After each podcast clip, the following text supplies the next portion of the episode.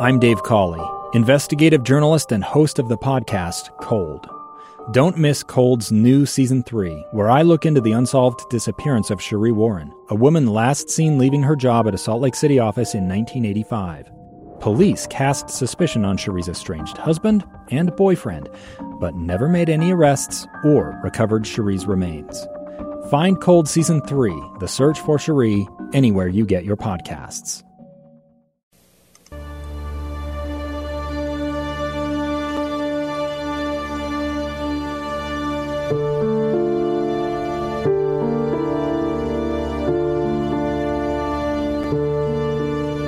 A Gentle Thief, written and performed by Amanda Dickson.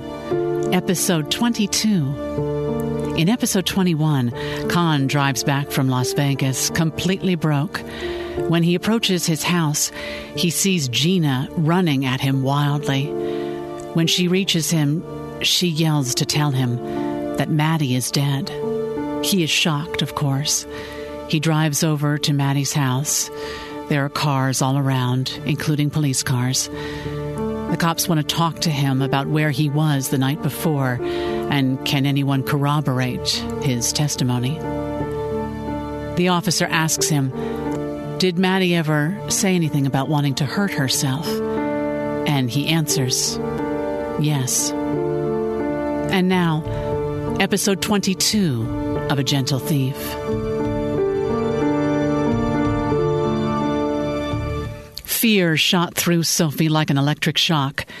She panicked, looking at the window above Con's bed and wondering if she could climb up on the bed and get out the window before he made it the 20 feet from the back door to his bedroom. She thought of hiding in the closet and was moving in that direction when her cell phone rang in her pocket.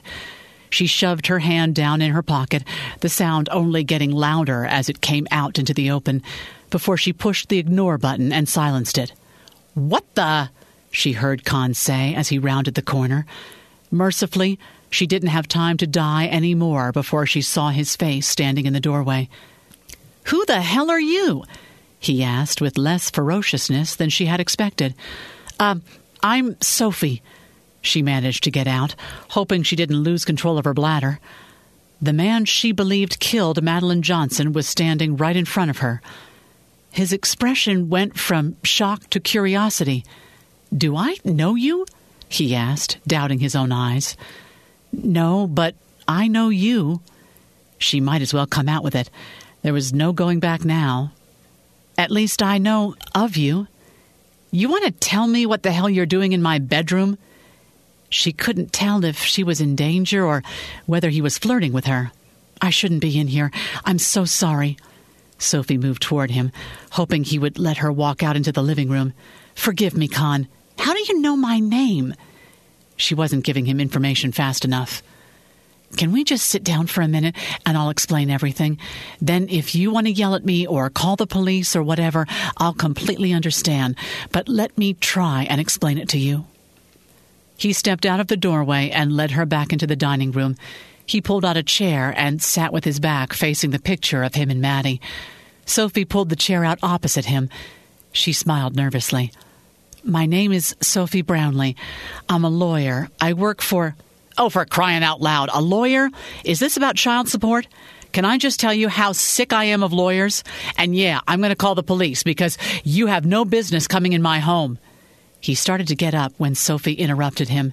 You may want to hear me out first. I'm not here about child support. I'm here about Madeline Johnson. Sophie was amazed at how calm she sounded. Con eased back down, his face softened. Maddie Johnson? What about Maddie? Her father hired me. Oh, I get it, he interrupted her, his voice taking on a knowing quality. Her father still thinks I killed her. Man, that guy just won't quit. He spent his whole life trying to stick me with this, but it won't stick for a reason. I didn't do it. Then who did? Sophie asked bluntly. Con paused. He wasn't sure anybody had ever asked him that question before. She did. Who? Maddie. Maddie killed herself. Don't you know that? Con seemed to be mocking her, or someone. I know what the state medical examiner says. I know what the cops say.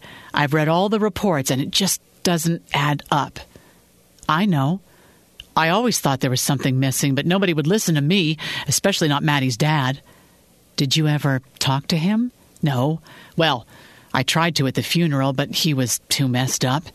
And then he got it into his head that I killed her, and that was the end of that. Why did he think that? Why do you think he still thinks that? They were talking so comfortably all of a sudden. It felt like Con was about to get up and offer her something to drink. Her journal. Maddie kept a journal, several, actually, and the last 50 pages were all about me. She was obsessed with me, he said matter of factly. Why was she obsessed? Isn't it obvious? He laughed and held his hands up. Now he was flirting with her. Sophie smiled faintly. So back to why you broke into my house, Con started. I didn't break in. I knocked on the back door and it pushed open. And you just decided to come in and take a nap? I'm sorry, I've never done anything like this. I saw the picture of you and Maddie across the room, and I knew I had seen it before. Her father kept that picture. She gestured behind him to the picture on the hutch. Con reached back and grabbed it. Really? He questioned. Her father kept a picture with me in it? It's in her file now. It was one of the first pictures I saw. That and one of Maddie and her dad that looks like they were hunting. There was one from her wedding day and one of her cat. I, at least I think it was her cat. Poncho. It was her cat when she was like 15. Sophie nodded, amazed that he remembered a detail like that so many years later. Her dad sent me all the pictures, and then the pictures of her from the night she died, and autopsy pictures. Sophie paused for a moment. I haven't been able to think about very much else since the day I saw them. You know, you remind me of her, he said out of the blue. Sophie blushed. Really? Yeah. She would have been about your age when she died, right? Sophie didn't respond. The blonde hair and the smile. Con pushed back from the table. He walked to the kitchen and opened the fridge. Want a beer? He called. No, uh, no, thank you, Sophie answered. He got himself one and walked back into the dining room. What did you come here for? Con asked without malice. To find out what happened to Maddie. And you thought I'd know? Yeah. I don't. Not for sure, anyway. Well, what do you think happened? Do you believe she killed herself, like, like everybody says? Con paused. He took a long swig from a bottle of Miller Lite. Nope.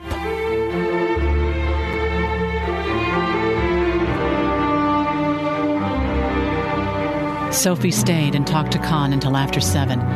He had asked her if she wanted to have dinner, go out somewhere, but he didn't push when she declined. She told him she was married and tried not to show how creeped out she was by the invitation. She left by the front door this time, thanked him for his time, and got in her car. She pulled her cell phone out of her pocket and dialed voicemail.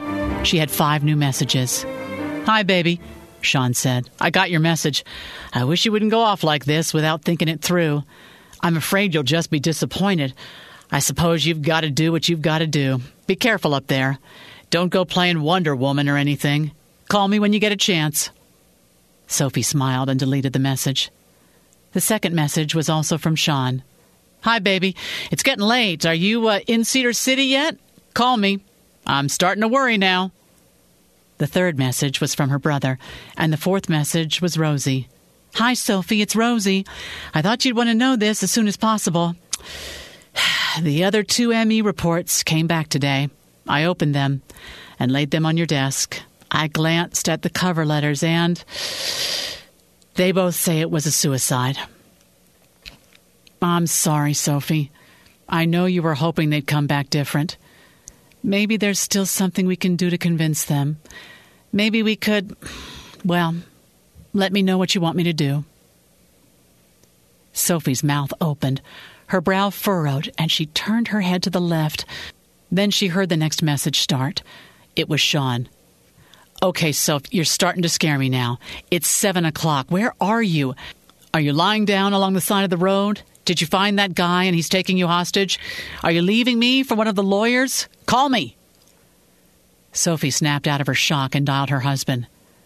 Are you okay? He answered the phone. I'm sorry, baby. I'm so sorry. I didn't mean to worry you. She felt on the verge of tears. Well, you did, Sean interrupted, sounding angry and relieved at the same time. It's been such a whirlwind. Her mind was floating. Coming here, meeting Con, talking to Dr. Theron, seeing the Centurium and. The what? The Centurium. It's this amazing sculpture. Well, really, it's a group of sculptures. And then. You're visiting art museums? Sean asked, sounding more annoyed. Look, baby, I'm not explaining this well. I just heard from Rosie the second before I called you. The other two MEs came back suicide, and I just need. I, I just need to figure this out.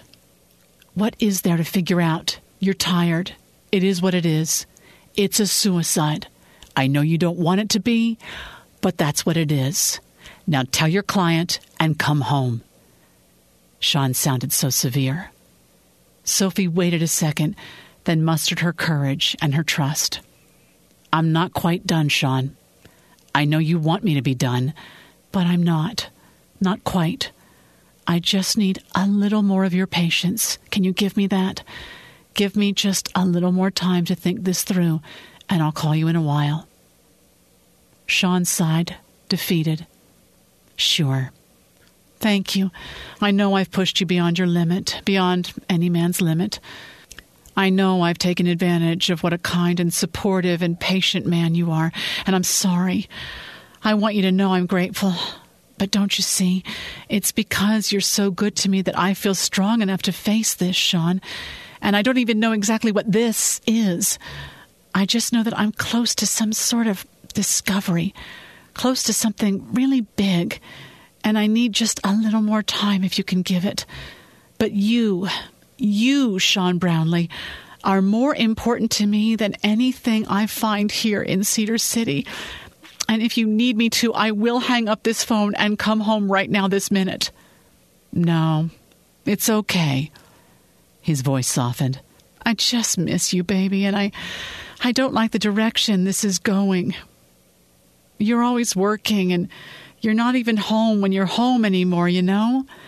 I want us I want He stopped for a minute, and Sophie didn't speak. Then he said, I want us to have a family someday. And at this rate, that's never going to happen.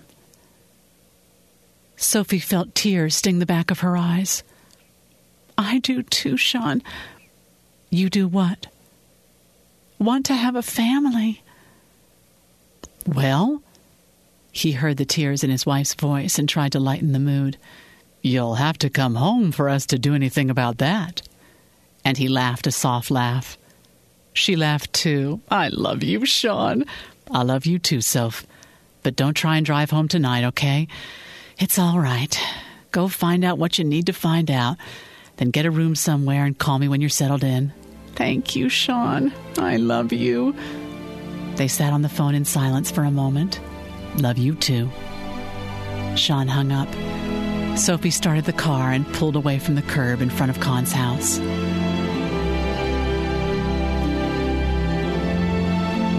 The sun was getting low as Sophie headed back toward town. She was lost in her thoughts, dreaming about what Sean had said about having a family, unable to comprehend that both Dr. Green and Dr. Horowitz had come back suicide, shielding her eyes from the glare of the sun.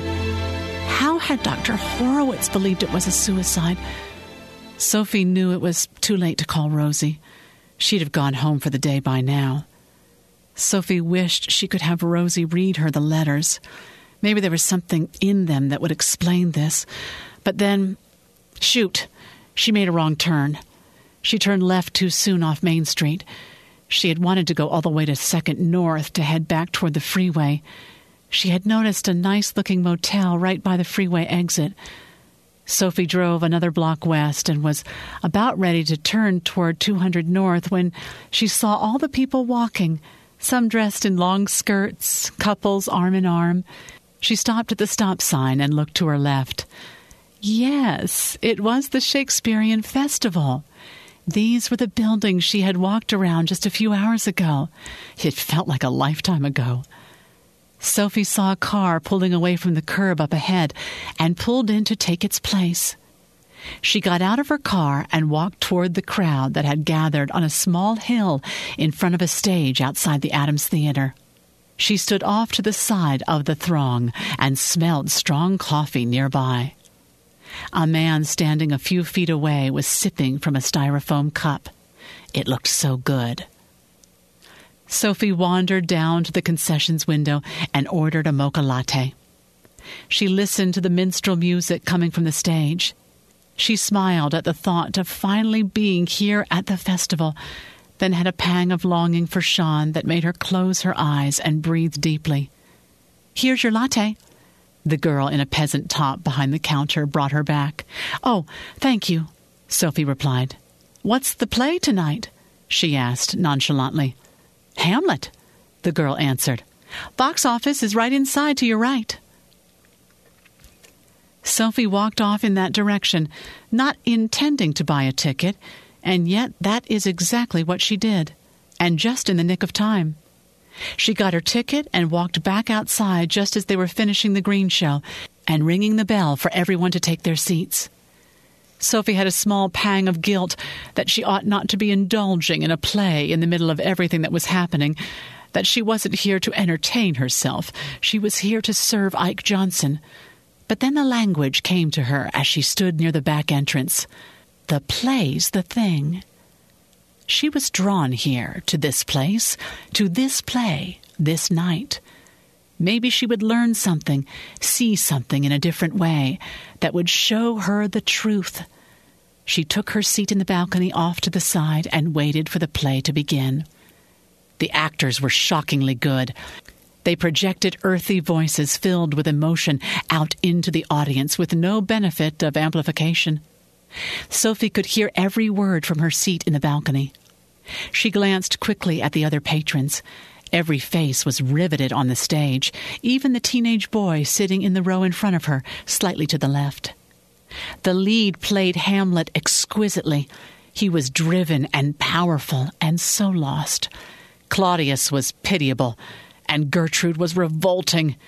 And Ophelia, sweet Ophelia, she kills herself, throws herself into a river, and drowns. Wait, was it a suicide? Shakespeare never comes right out and says Ophelia commits suicide. Everyone assumes it was. Why do they assume that? They assume she was sick with love and Hamlet's cruelty, sick with the loss of her beloved father. But what if she didn't fall into the river by accident? What if she had no intention of killing herself? What if she was mad and incapable of the intention to kill herself? Sophie's mind raced. Was Maddie Ophelia? Was she driven to suicide by the pain of the loss of her father? Or was everyone missing the truth?